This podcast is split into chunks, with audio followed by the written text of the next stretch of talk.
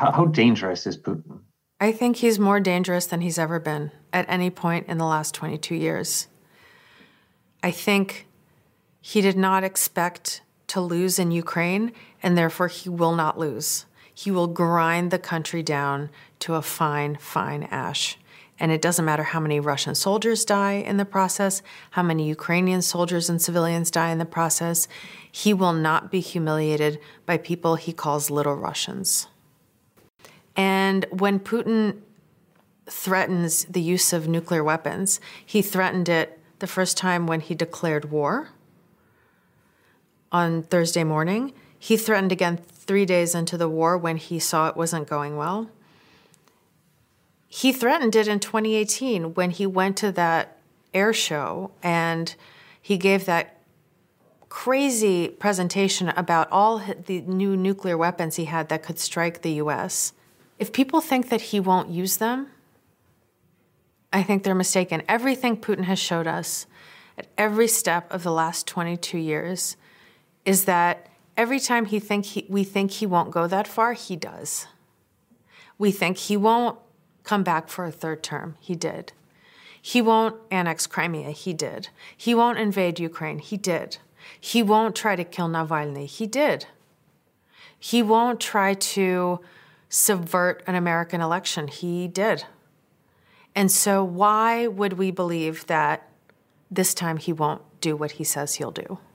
I mean, it's unthinkable. Like the, the what he has opened up with this invasion is unthinkable. And because he is losing, and because the sanctions and the Ukrainians are humiliating him, because he is backed into a corner, he is the most dangerous he has ever been because it is now existential for him.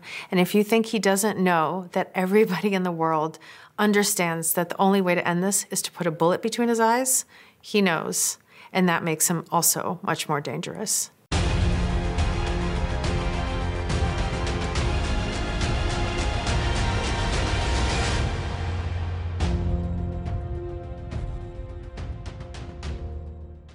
So we were looking for a place to start the film and to keep the focus on Putin, and it seemed to us that one of the more insightful moments about who Putin is in this uh, in this war is that National Security Council meeting that he has about the um, breakaway provinces.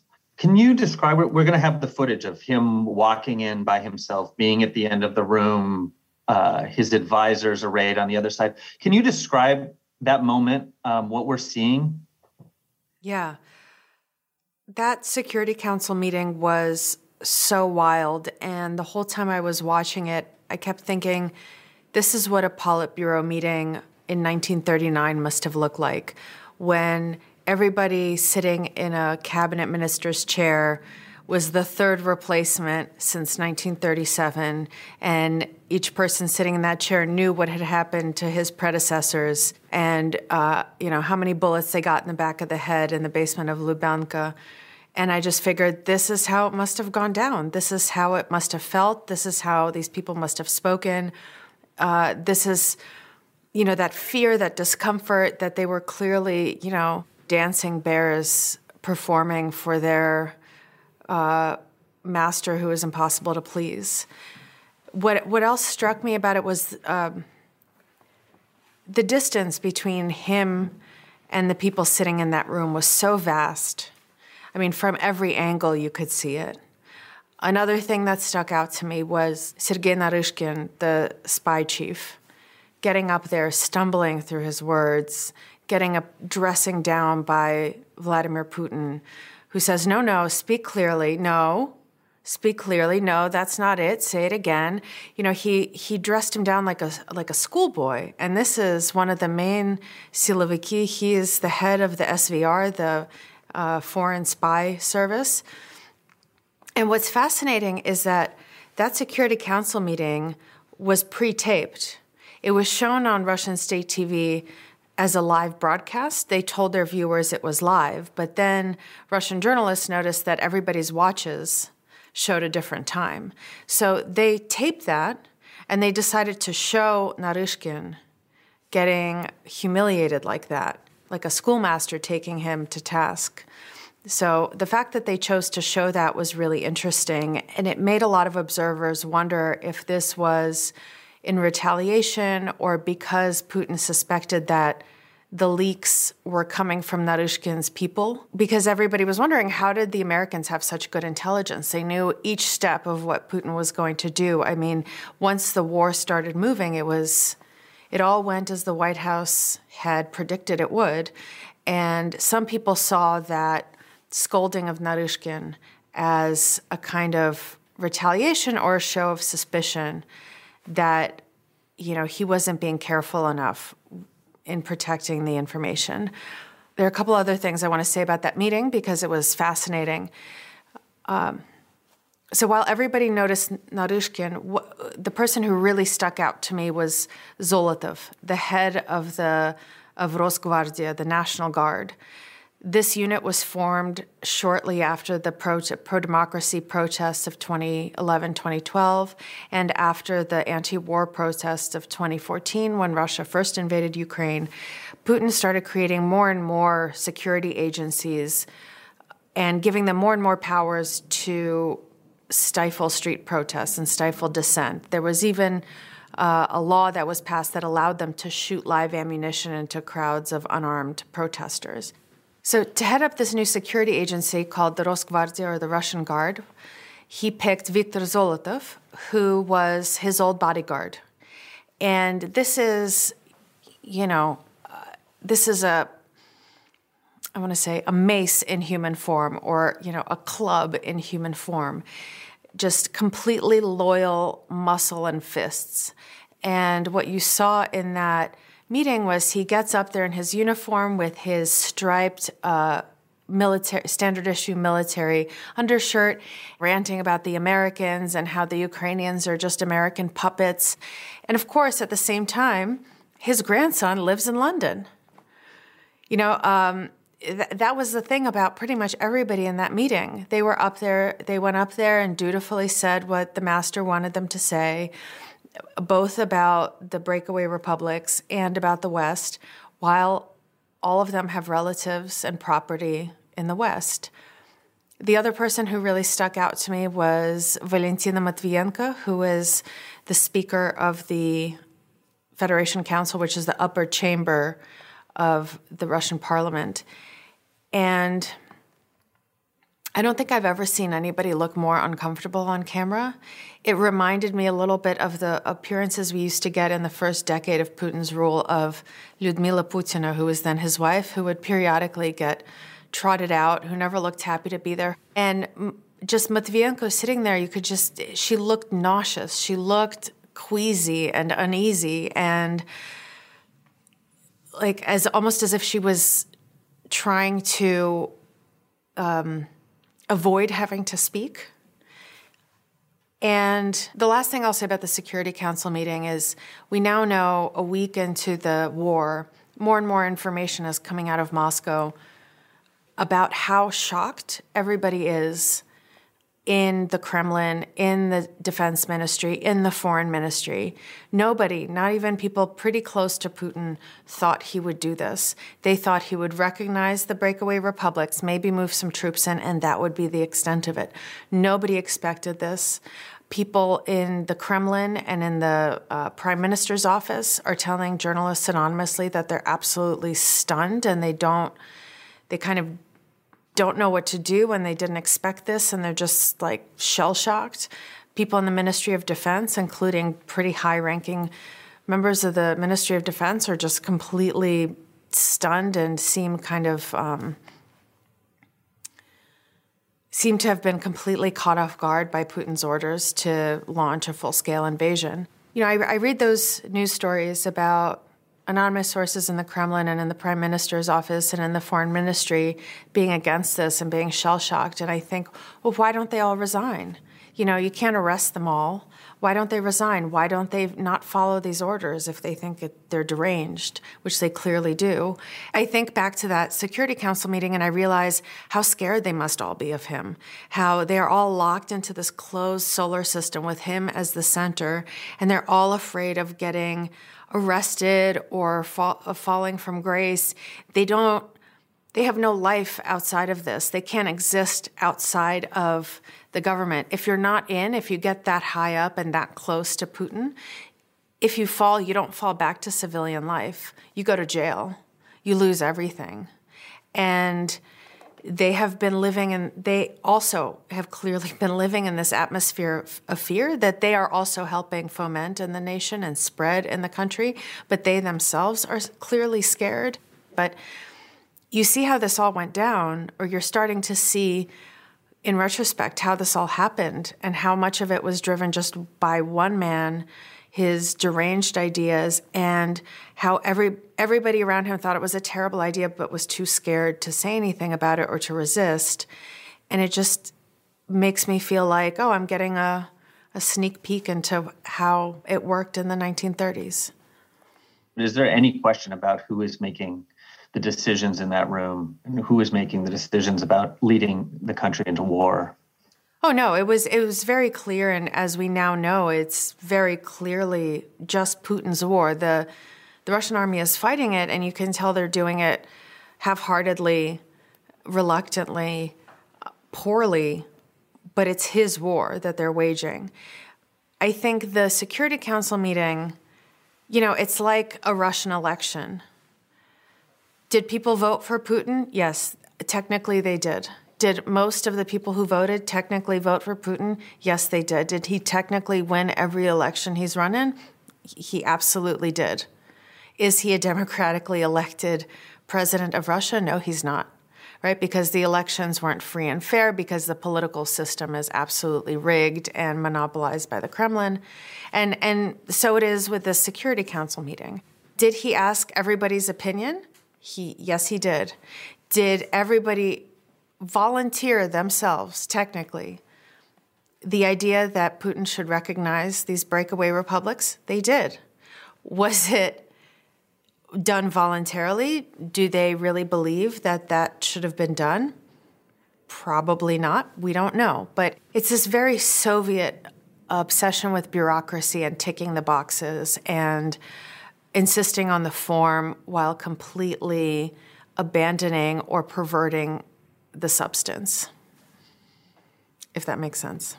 It does. It does, and it's very helpful. We're probably going to follow follow that with the, the moment of him announcing what he, he calls the special operation. It's the war. We're about to go and explore his life and what led him to that moment. So, when you see him lead Russia into this war, does it feel to you like a culmination of, of a lifetime from the KGB, from rising up, that, that this is a this is a seminal moment for him or something he's been building towards? I think it's too pat to say that it's something he's building he's been building toward his whole life from his days in the KGB, et cetera. I think that's too pat a narrative. I think he's clearly been building up to this for the last decade and definitely for the last few years. That speech was really interesting because it was not about NATO. It wasn't even really about Ukraine. It was mostly about the US. It was about this eschatological battle between Russia and the US, between Washington and Moscow, whether it is Soviet Moscow and Cold War era Washington or their present day versions, it almost didn't matter. And it, it felt like he had this unfinished Cold War business with the U.S. Like he wanted to finish the fight that had, um, you know, ended in a draw almost in 1991. So, in that sense, I think it is a culmination of that kind of paranoiac Cold War thinking that he absorbed in the KGB.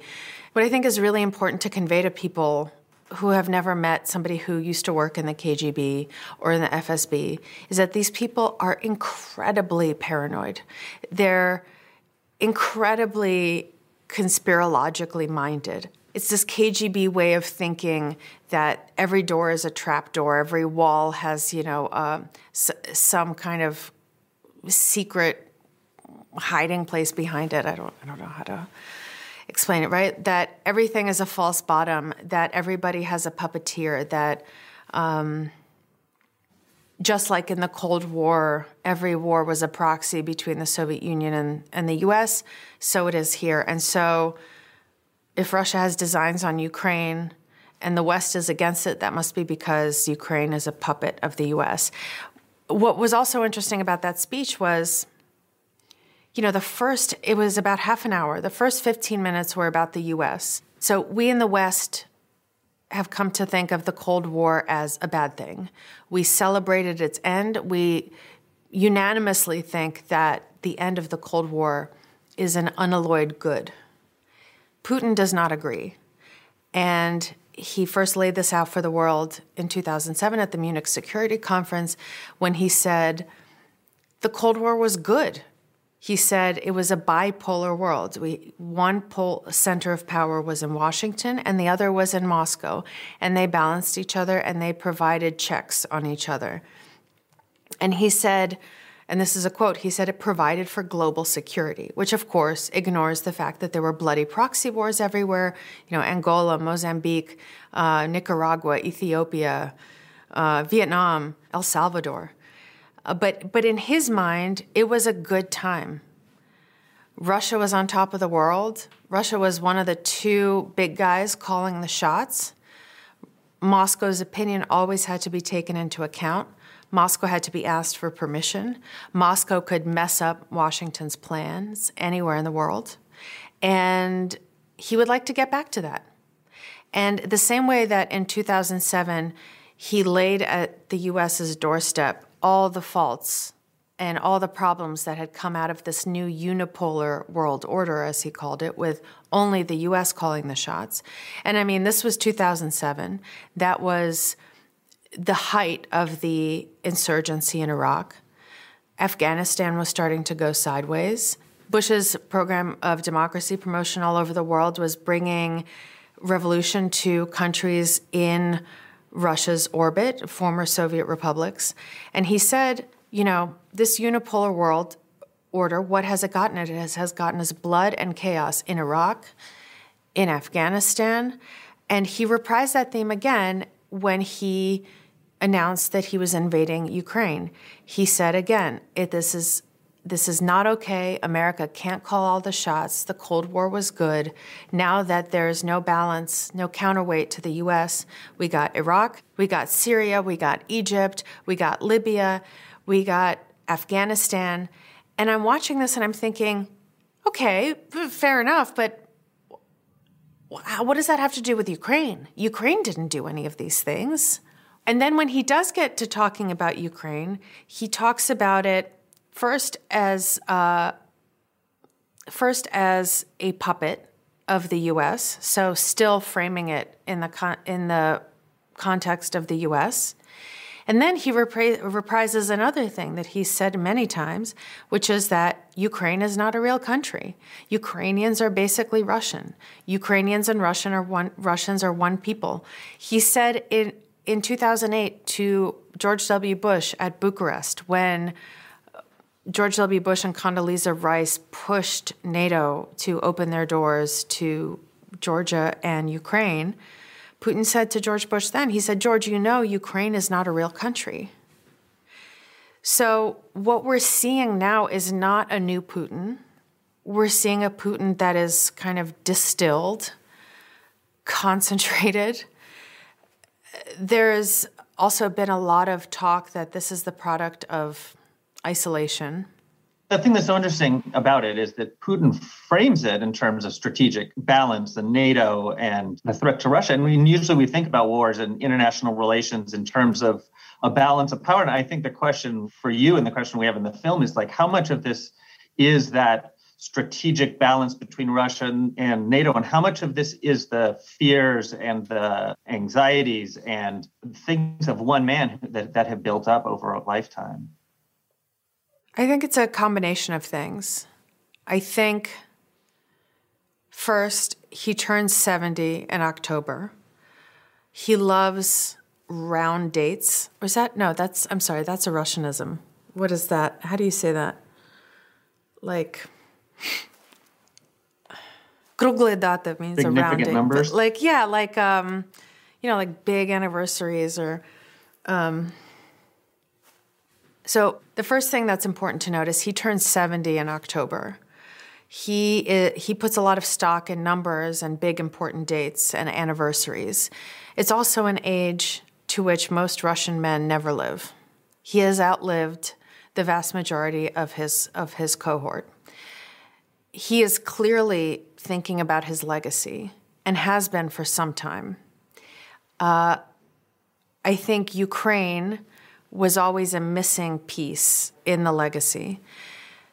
Um, far smarter people than I have written about this, but from the Kremlin's point of view, or from Putin's point of view, in the fall of 2021, he has vanquished the opposition. I mean, there's nobody left.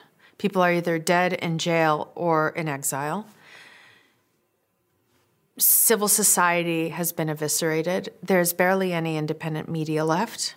The economy is doing pretty well. It has survived the sanctions of the last few years. He has squirreled away these massive reserves, 600 something billion. He has slowly built up Russia's position in the world, often by playing spoiler and often by taking the US down a few pegs. He has kind of equalized or more has rebalanced the power dynamic between Russia and the US. He's built a good relationship with China.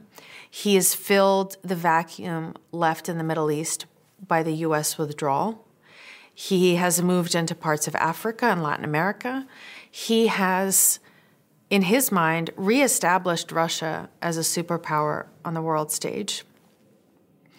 And all that's missing is Ukraine which, recall, he does not believe is a real country, which he believes historically is part of Russia, and which needs to be brought back into the fold.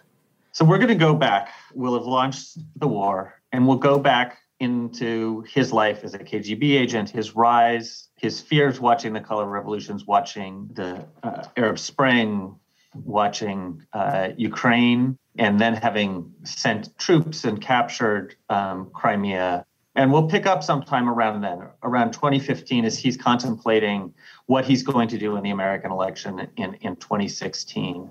And who is Putin at that moment as he's about to make this decision that he's going to interfere in the election? He's about to do a bunch of other things that you've talked about, become more and more aggressive. Who is he? Because we'll have watched him rise up to that point, um, and get more and more fearful that the U.S. is trying to overthrow him. Um, uh, what, where does he see himself at that moment after yeah. Crimea has happened? I think in 2015, Putin is riding high.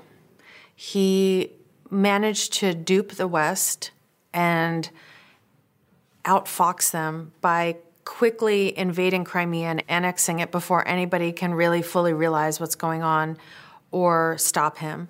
He starts this astroturf separatist war in the east, all done under the cover of plausible deniability. In the Donbass, there are volunteers. In Crimea, there are little green men who just went to the army surplus store and got Russian military fatigues. And the US couldn't stop him. And and they're, you know, wringing their hands and wondering if they should send lethal aid, etc. In the meantime, he's getting everything he wanted. He got a huge bump domestically by annexing Crimea, by bringing back a part of what is seen erroneously by Russians as part of the Russian heartland or historic heartland. I mean, his approval ratings go through the roof. The US and the EU and several other countries have imposed sanctions on him, but he has ridden them out fully he's fine. The economy's fine. It has managed to recover and start thriving, even. What else is happening? He has managed to splinter Europe. He has managed to take, o- take advantage of the Obama administration's waffling on the Middle East to get involved in Syria and therefore make it even more impossible for the US to do anything so he has kind of drawn a line in the sand so that the US can't topple Bashar al Assad. He has become very close with the Israeli government, with Bibi Netanyahu, uh, you know, muscling in on what is traditionally American geopolitical turf, right? There's the the uh, the truism in Washington is that America has no closer ally in the Middle East than Europe. Well, suddenly the Israeli prime minister is going to Moscow more often than he's going to Washington. He's selling arms to American allies, Egypt and Saudi Arabia, who are some of the biggest buyers of American arms and are seen as allies of, of the U.S. But he's very he's very confident in himself. Very confident. In his ability to. Yeah. Trump is out. He watches Trump Trump lose, and Biden comes oh, in. Oh, I think I think um, sorry, I think one one crucial yeah. thing there is uh, um, what's it called? The Skripal, the poisonings. Yes. Uh, that I mean, was because he's also becoming more more active overseas and pushing that was limits what, was and that doing fall and taking of 2018? Was that after Helsinki? I can't remember. I think so. March of 2018. Oh, so before Helsinki. But I think that's part of the risk taking, right? He, he he's gotten away with everything so far, so why not push it a little step further? He's he has this guy He's been a thorn in his side for a long time. He's a traitor, and Putin has said publicly that traitors belong dead in the or traitors will always end up dead in the ditch. And he does something unthinkable. He has people enter UK territory with military grade nerve agent. Of course, they mess it up and they don't, you know, they don't end up killing the guy, but they kill a random British woman. And what what could the West do? They expelled some diplomats, so Russia expelled some diplomats too. And whenever that happens, because a lot of Russia's diplomats aren't official, Russia wins, even though it's like tit for tat and diplomat for diplomat when they expel them, somehow Russia always ends up having more diplomats when it's done. Right? So like even after consequences were imposed, they still they still won that round. Because that sent such a strong message to any potential defector, to any potential critic that you're not safe anywhere. You're not even safe in the West. I think you're right that that's such an important moment. Trump comes out uh, or is voted out, out of office, and Biden comes in, um, somebody who's not as much of a supporter as Trump was, but he's watching America, he's watching January 6th, he's watching Afghanistan. What does Putin see in America that might lead him to think that this is a moment when he could take Ukraine? I think he correctly sees America as a nation so divided that it's paralyzed that it is a nation at each other's throats that can't agree on anything. And whatever one team says, the other team will say just the opposite just because. He sees uh, a president who, on one hand, he's dealt with before. Biden was put in charge of the Ukraine portfolio in 2014 um, because Obama had not enough time to deal with it. And frankly, I don't think cared that much about Ukraine. So on one hand, he has uh, he's dealing with a new president who is old, who has been around, who has Putin's number, who is surrounded by aides and advisors and um, people in the State Department and the White House and then the Pentagon who know Putin well, who know his tricks, who see right through him. But on the other hand, he barely has control of Congress. He doesn't have the Supreme Court. He doesn't have the American public. And then Afghanistan happens. And the message that sends to Putin and I think to the rest of the world is that America's done with its adventures abroad. America's tired of it. America's turning even more inward. America has no more appetite for war. It has expended all the energy it possibly had for war. It's spent. And if Putin were to do something now, America wouldn't retaliate because why end a long uh, foreign war? Why take such a political hit because it's done so messily just to get your troops bogged down in another thing? And I think that was a very accurate read of the of the situation. Something you were going to talk about before, and I said we'd get to it later, is these images of Putin during the time of COVID, of video conferences, being at the end of a long table, really looking like somebody in, in their own world, you know, I, physically isolated. What do you make of those images that we that we've seen of Putin over the last two years, and and how has that played into this? So in 2018, I went on a reporting trip to Moscow and well, actually, in 2018, I went on a book research trip to Moscow, and I met up with one of my old friends who's a reporter in the Kremlin press pool. He's had that position forever. He's really good. He really understands the workings of the Kremlin. And we had dinner, and I asked him, you know, the economy was not doing so well. There was a lot of public discontent around the presidential elections, around the fact that a lot of people had been arrested all over the country that Alexei Navalny was disqualified from running. And he said, You know, everybody in the Kremlin thinks everything's going great. They are not getting good information, and whatever information they have is not getting to the top. And they have no idea what's happening. They think everybody's happy. That was 2018. Then COVID comes along, and Putin's paranoia kicks in uh, his instinct for self preservation kicks in. And even though he tells the country after a brief lockdown, he says, Look, we can't shut down our economy. We're not a rich Western country. He said, We don't have a rich gram, uh, we don't have a rich auntie like America does. We have to stay at work, go to work. Meanwhile, he retreats into total isolation. For a while, there was um, there was this weird contraption that people had to walk through and get sprayed with this weird mist that was supposed to uh, decontaminate them or something before meeting with Putin.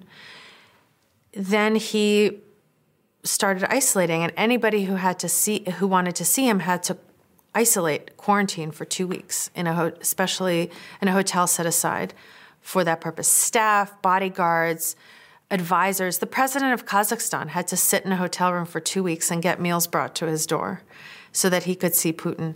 Uh, people like Andrei Kostin, who's the head of VTB Bank, which is known as the wallet of the FSB, which was just sanctioned, had to quarantine for two weeks. Um, people who are tr- were trusted, close people had to quarantine. And you can imagine what kind of isolation that breeds. Meanwhile, you know, Russia ends up having one of the highest, if not the highest per capita COVID death rate. So Russians had to go to work and die of COVID to keep up the, the Russian economy. I mean, nothing changed. People people partied, people went to restaurants, movies, everything like rode the metro. Uh, but Putin stayed in isolation, and there's reports trickling out again from the presidential administration, from the defense ministry, that a lot of his advisors think this is partly the product of isolation, that he went a little batty in, you know, two years of basically self imposed solitary confinement, which, as we know, does very strange things to the mind. Um, I do think it's funny to think, though, that you know, we all got cabin cabin fever at some point during these COVID lockdowns, and most people, you know, like baked bread or bought too much stuff on Amazon, and he's like, "I'll invade Ukraine." It's just, um, it's wild. I mean, it's also a physical manifestation of something that has been ratcheting up over his presidency, which is taking out critics, people who might threaten him, people who disagree with him, anybody who's outside of his own his own view of the world. So I think this really started with 2014. Before 2014, well, started with 2012, 2014.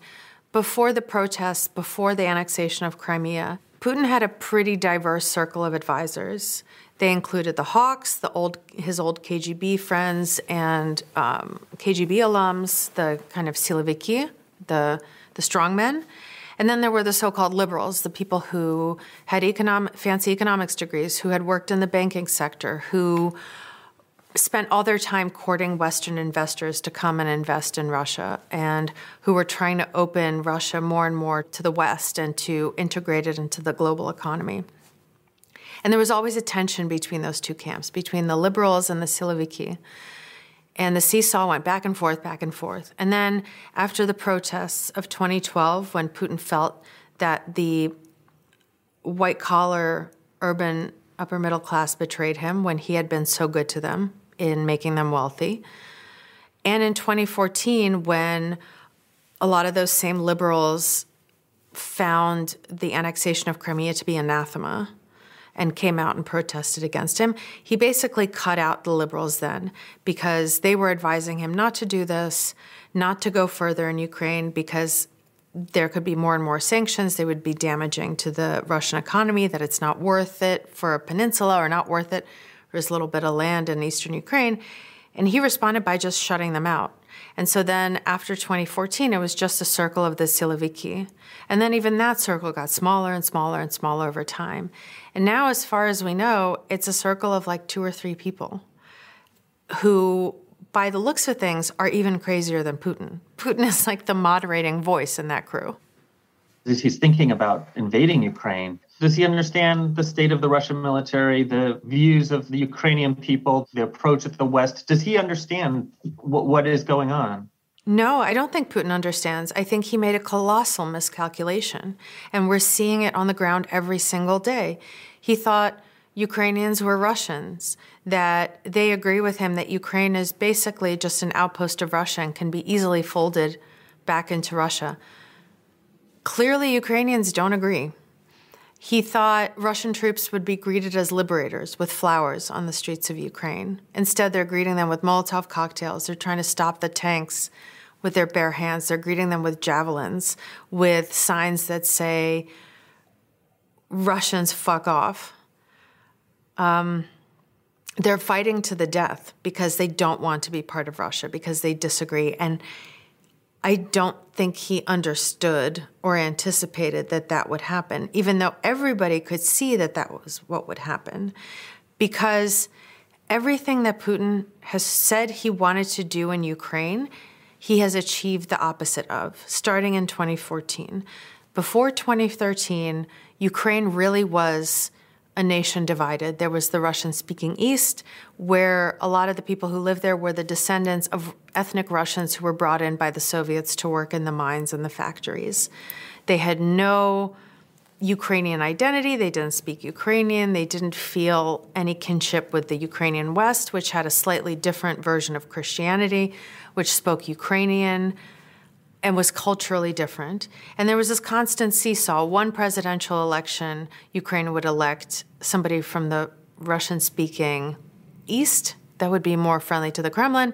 And then people wouldn't like that. And then they would sweep them out of power and elect a kind of pro Western, Western Ukrainian person. And it went back and forth, back and forth. NATO membership was not very popular. Ukraine wasn't really sure what it was as a nation. Was it part of the old Russian speaking former Soviet universe? Was it part of the West? Was it a European country or a former Soviet country? And then Putin invades in 2014, lops off a, a very strategic part of Ukraine, a beloved part of Ukraine where Ukrainians love to vacation. Uh, he starts a bloody conflict in the east which by the time of this current invasion had taken more than 13,000 lives and destroyed a lot of homes and infrastructure. And all of this has had the effect of rallying Ukrainians both in the East and the West around the Ukrainian flag, around the Ukrainian language, against Russia. So even people in the East who used to be pro Russian hate Russia now even before this invasion. They hated Russia. They didn't want to be a part of Russia anymore.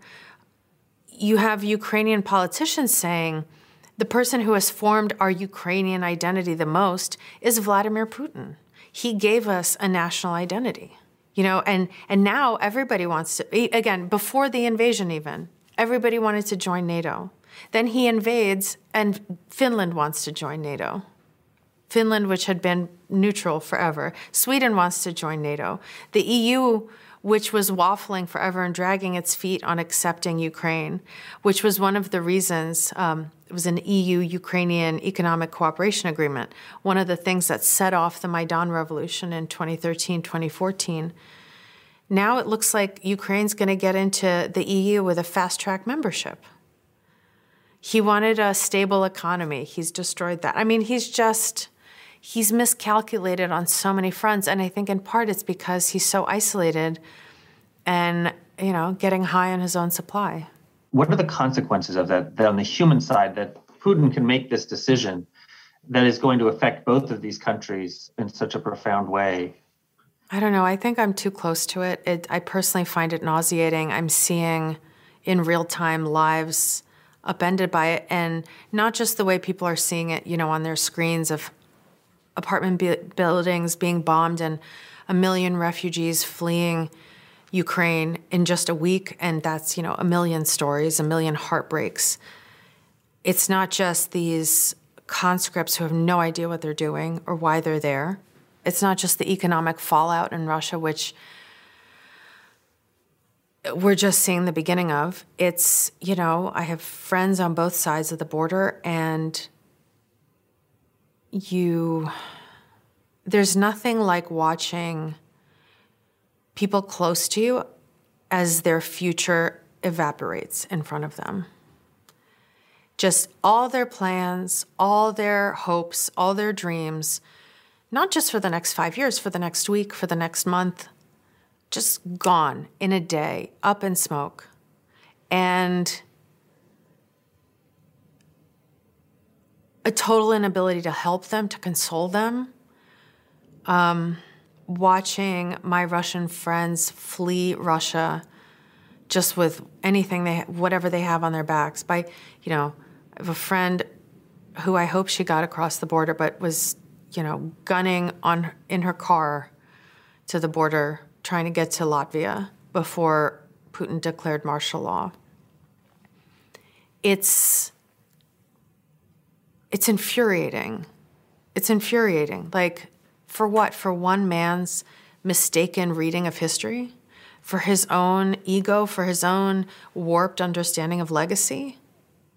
I know it's part situation for you, but so thank you for talking about it. And, and my last question is how dangerous is this moment right now? And how dangerous is Putin in this moment right now? And there's obviously all these not veiled threats about nuclear weapons, and there's talk of other countries being dragged in by mistake or on purpose. Um, how, how dangerous is Putin?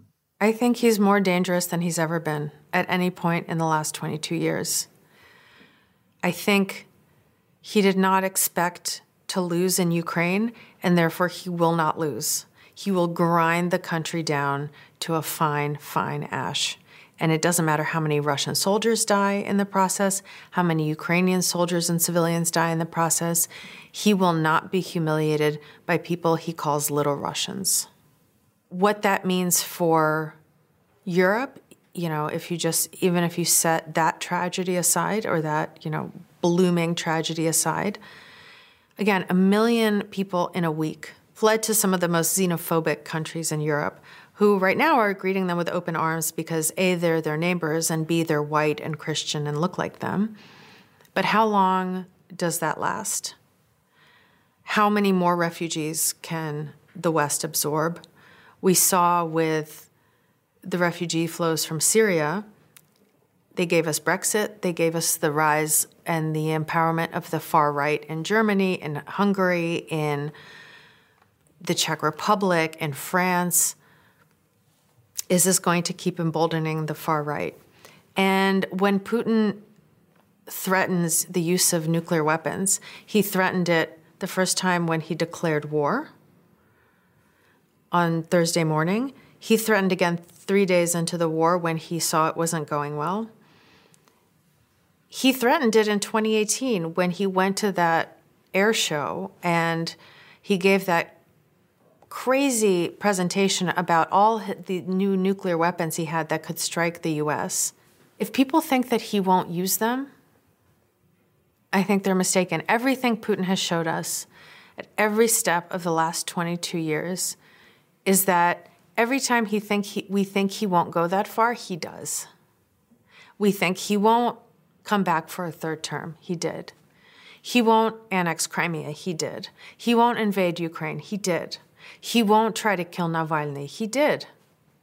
He won't try to subvert an American election. He did. And so, why would we believe that this time he won't do what he says he'll do? I mean, it's unthinkable. Like the, the what he has opened up with this invasion is unthinkable. And because he is losing, and because the sanctions and the Ukrainians are humiliating him, because he is backed into a corner, he is the most dangerous he has ever been because it is now existential for him. And if you think he doesn't know that everybody in the world understands that the only way to end this is to put a bullet between his eyes, he knows. And that makes him also much more dangerous.